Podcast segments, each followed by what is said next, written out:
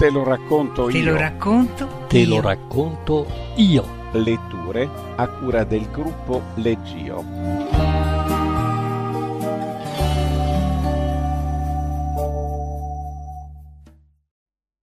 Il telefono di Mary Treadgold.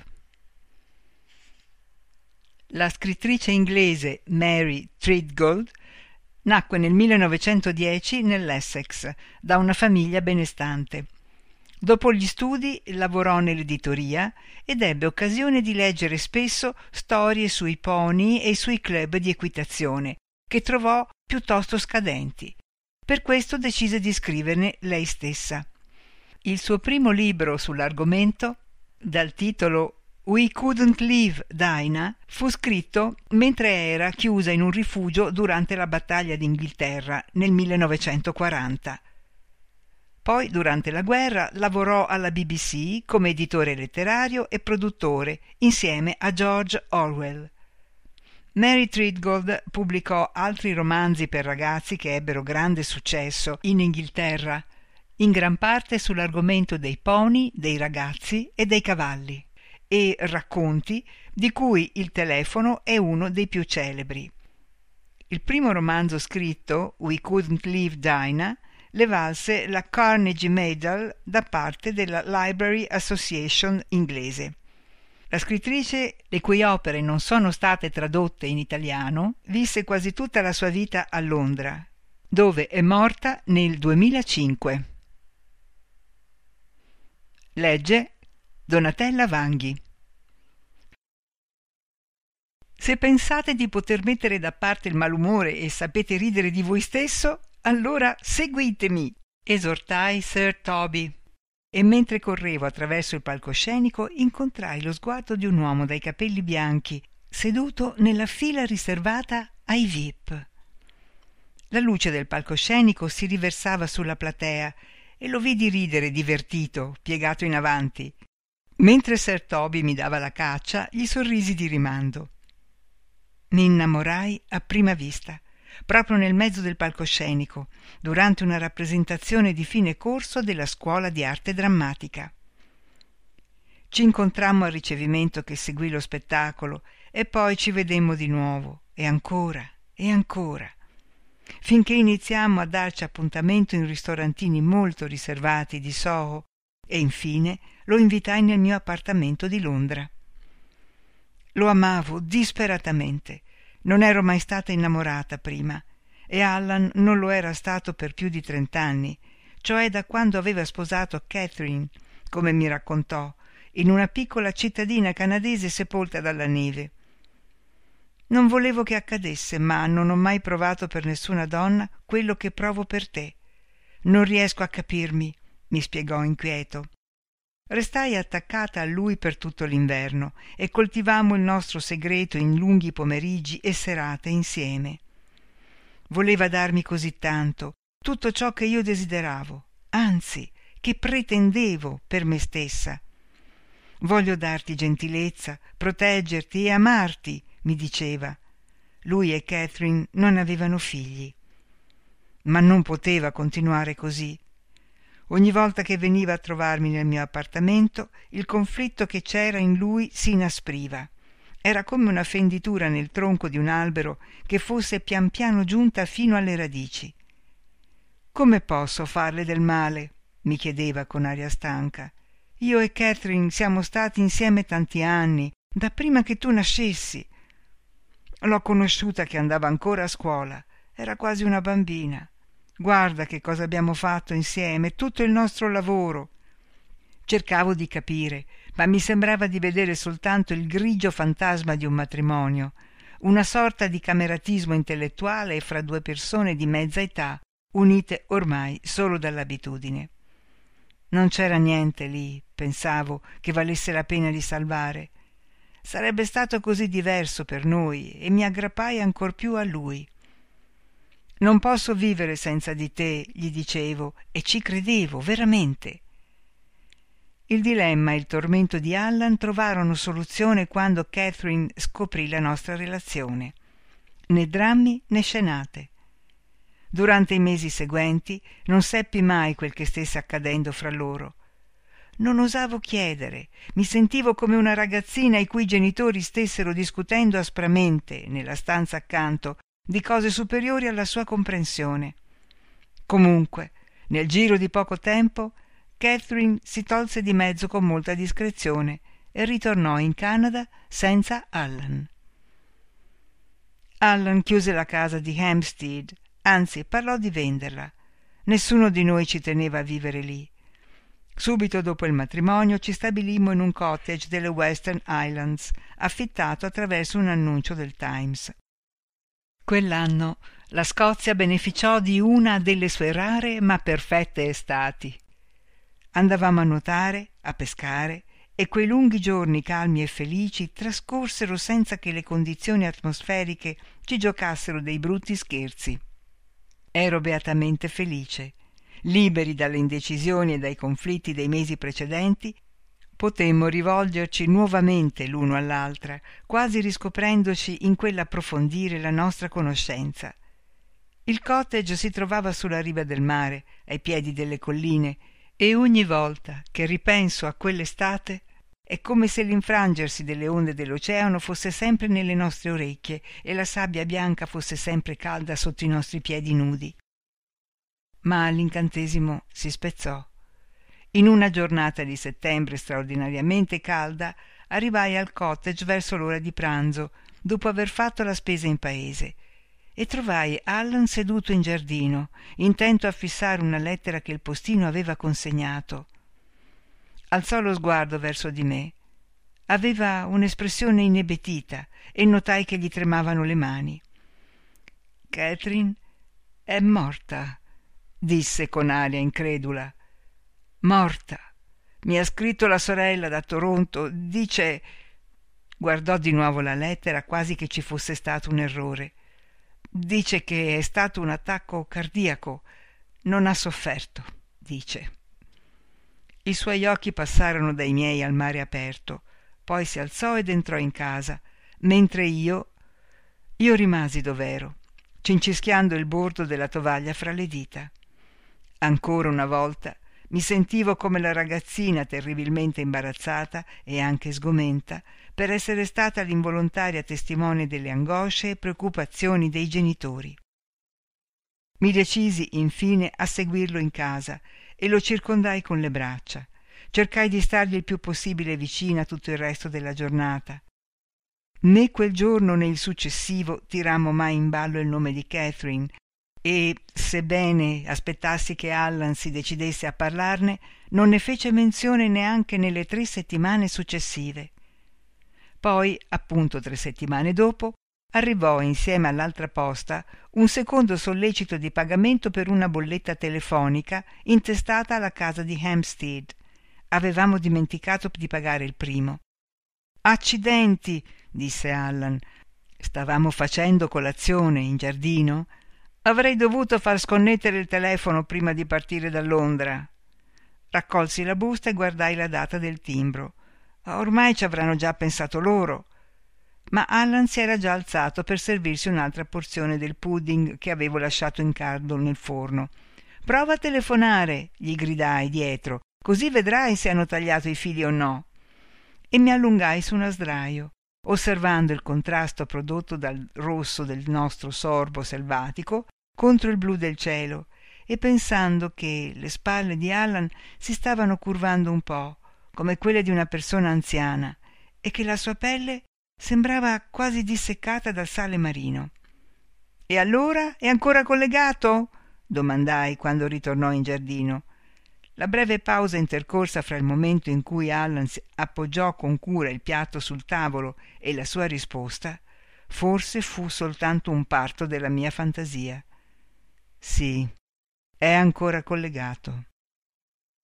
Quella sera salii in camera da sola perché Allan disse di voler sistemare alcune cose in cantina.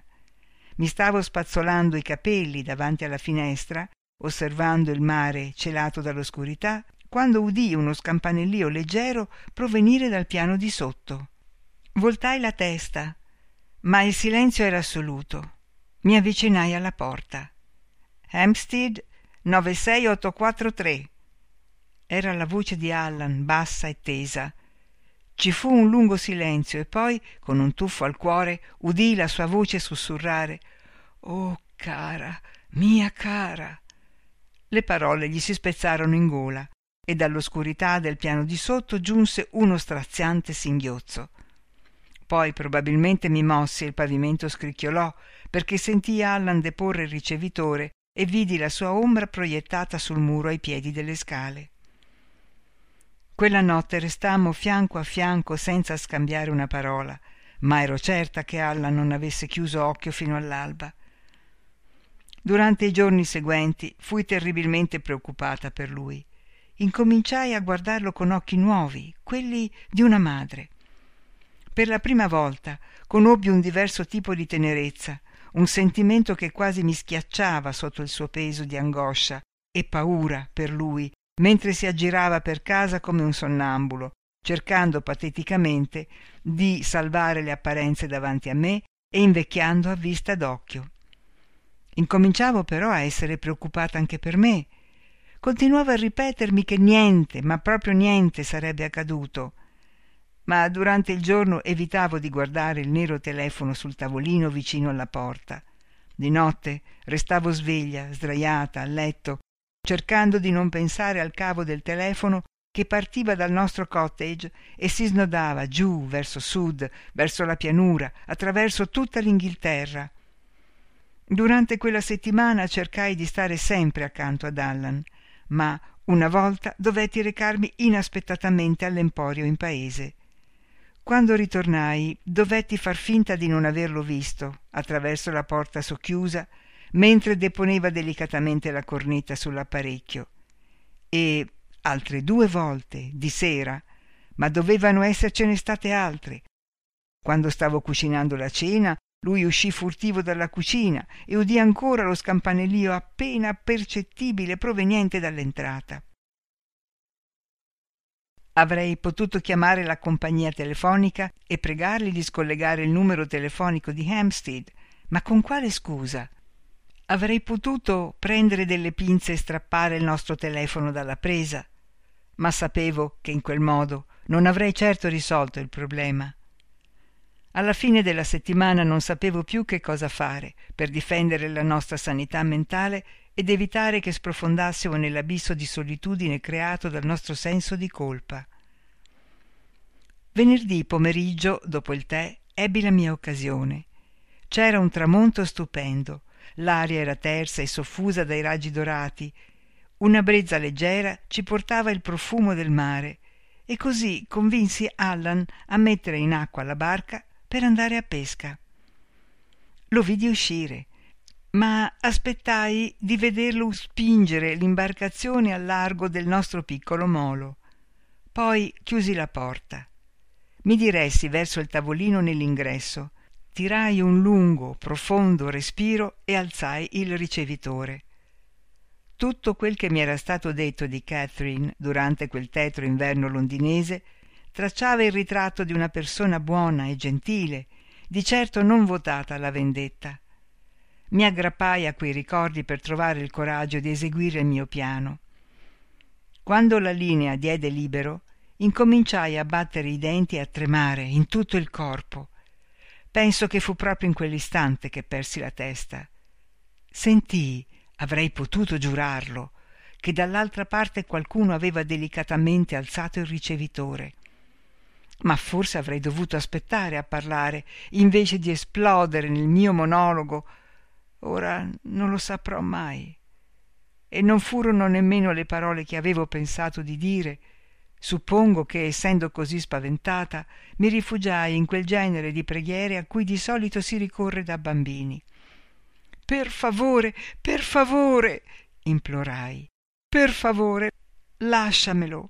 So che tutto quel che ho fatto è sbagliato, ma è troppo tardi per tornare indietro. Non mi comporterò più da bambina, ne avrò cura come ho sempre fatto. Presi fiato. Ma ti prego, lasciamelo. Sarò una vera moglie per lui, te lo prometto, se è quello che vuoi. Posso renderlo ancora felice e mi prenderò cura di lui, ora e per sempre, conclusi. sbattei giù la cornetta e corsi su per le scale fino in camera da letto. Attraverso la finestra potevo vedere la piccola barca rollare delicatamente sul mare. Mi sedetti a contemplare il magico tramonto e fui scossa da un tremito. Poi mi misi a piangere e a piangere e a piangere. La crisi arrivò alle prime ore del mattino. Mi svegliai, dovevano essere circa le quattro e mezzo. Il letto era vuoto. In un istante mi svegliai del tutto, perché da sotto arrivava un insistente scampanellio del telefono unito alla voce di Allan. Riuscii in qualche modo ad accendere la luce e mi precipitai verso le scale. Catherine, Catherine. Allan scuoteva il telefono e balbettava parole sconnesse, e quando accesi la luce lasciò cadere la cornetta e mi fissò, abbacinato. Non risponde, spiegò. Volevo che mi perdonasse, ma non risponde, non risponde. Lo aiutai a tornare in camera. Ricordo che rabbrividii alla brezza del mare che entrava dalla finestra e penetrava attraverso la mia leggera camicia da notte di cotone. Gli preparai un tè, mentre se ne stava seduto davanti alla finestra, osservando le nuvole grigie stagliarsi all'orizzonte. E infine disse Devi trovarti una stanza in uno degli alberghi di Oban, solo per un paio di notti. Probabilmente tornerò domani o il giorno dopo. Vedi, iniziò a spiegarmi con cura meticolosa ed educata, come se parlasse a un'estranea. Devo trovare Catherine e perciò devo andare a Londra. Da quella remota regione delle Highlands partono solo due treni al giorno. Allan partì con quello dell'alba. Non avevo naturalmente nessuna intenzione di andare in albergo. Sapevo della mia promessa a Catherine, sapevo quanto era forte il mio amore. Risposi sì, sì a tutto quello che diceva Allan e me ne stetti nel cottage tutto il giorno. Presi il treno della sera. Dormire era fuori discussione. Mi rincantucciai in un angolo dello scompartimento, affollato di vacanzieri di ritorno a casa, e osservai dal finestrino il crepuscolo farsi notte. Nelle lunghe ore fredde che seguirono, mentre gli altri passeggeri si stravaccavano e cominciavano a russare, mi sentii quasi soffocare dalla paura per Allan. Riuscii anche a sonnecchiare per qualche minuto, ma mi risvegliai ricacciando in gola un urlo perché mi era sembrato di aver visto le linee telefoniche che correvano di fianco al treno dimenarsi e canticchiare. Non lo saprai mai, non lo saprai mai. Al mattino la stazione di Houston appariva desolata, quasi un mostro addormentato. Su Londra cadeva una tetra pioggerella autunnale esortai il tassista a portarmi a Hampstead il più in fretta possibile. Quando arrivò davanti al cancello della casa di Allan, ero già quasi fuori dall'auto. Gli misi in mano i soldi per la corsa, sbattei lo sportello e corsi su per il vialetto che conduceva alla porta principale. Ebbi il tempo di constatare di sfuggita che quella bianca dimora Regency era più o meno come me l'ero immaginata. Feci i gradini due alla volta e presi a tirare furiosamente il cordone del campanello. Ero spossata, esausta e spaventata da morire. Tutto il coraggio che avevo creduto di avere era scomparso nel nulla. Oh, speriamo, speriamo. Se davvero sei tornata qui, spero che tu te ne sia andata farfugliai mentre la gelida pioggia londinese mi penetrava nelle ossa e sentivo il suono del campanello rimbombare per tutta la casa. Finalmente udii un movimento e dei passi che si dirigevano lenti verso la porta. Per un secondo Allan e io ci guardammo negli occhi e poi d'improvviso mi slanciai oltre la soglia e fui tra le sue braccia. Mentre la porta si chiudeva delicatamente dietro di noi, lo condussi verso la scala e mi inginocchiai davanti a lui dopo averlo fatto sedere sul secondo gradino. Nascose il viso nel mio collo ed emise un sospiro profondo. Dopo un po' alzai la testa e mi guardai intorno. Ci trovavamo in un vasto atrio ricoperto di pannelli bianchi, con alte finestre verso cui allungavano i rami gli alberi del giardino. L'unica cosa in comune con l'ingresso della nostra casa in Scozia era il telefono, poggiato su un tavolino di mogano vicino al muro. Lo osservai per qualche istante. Il mio terrore era quasi del tutto svanito, dissolto come un sogno all'alba, ma mi resi conto che ero invasa da una nuova emozione, inquietante e leggermente vergognosa. Mi ritrovai ad osservare Allan con sospetto. Volevo sapere. Incominciai cautamente a preparare le mie domande. Lui era così immobile che mi chiesi se non si fosse per caso addormentato, ma proprio in quel momento si raddrizzò. Gli presi il viso fra le mani e lo voltai verso la luce mentre mi sorrideva, in modo da poterlo vedere meglio. Era calmo, quasi serafico, e in quel momento seppi che non avrei mai potuto fare la mia domanda. D'improvviso suonarono alla porta e schizzammo tutte due in piedi. Vai tu, disse Allan, e scomparve in un'altra stanza. C'era un giovane dal viso affilato e con un'espressione addolorata sotto il cappuccio gocciolante della mantella impermeabile. Sono venuto a tagliare i fili, annunciò. Non avete pagato la bolletta. Mi spiace, ma devo farlo. Mi voltai verso l'atrio. La casa era avvolta nel silenzio e si udiva solo un ramoscello che sbatteva contro la finestra, sospinto dalle folate di vento e pioggia. La domanda che mai avrei potuto fare e la risposta che mai mi sarebbe stata data sicuramente erano irrilevanti.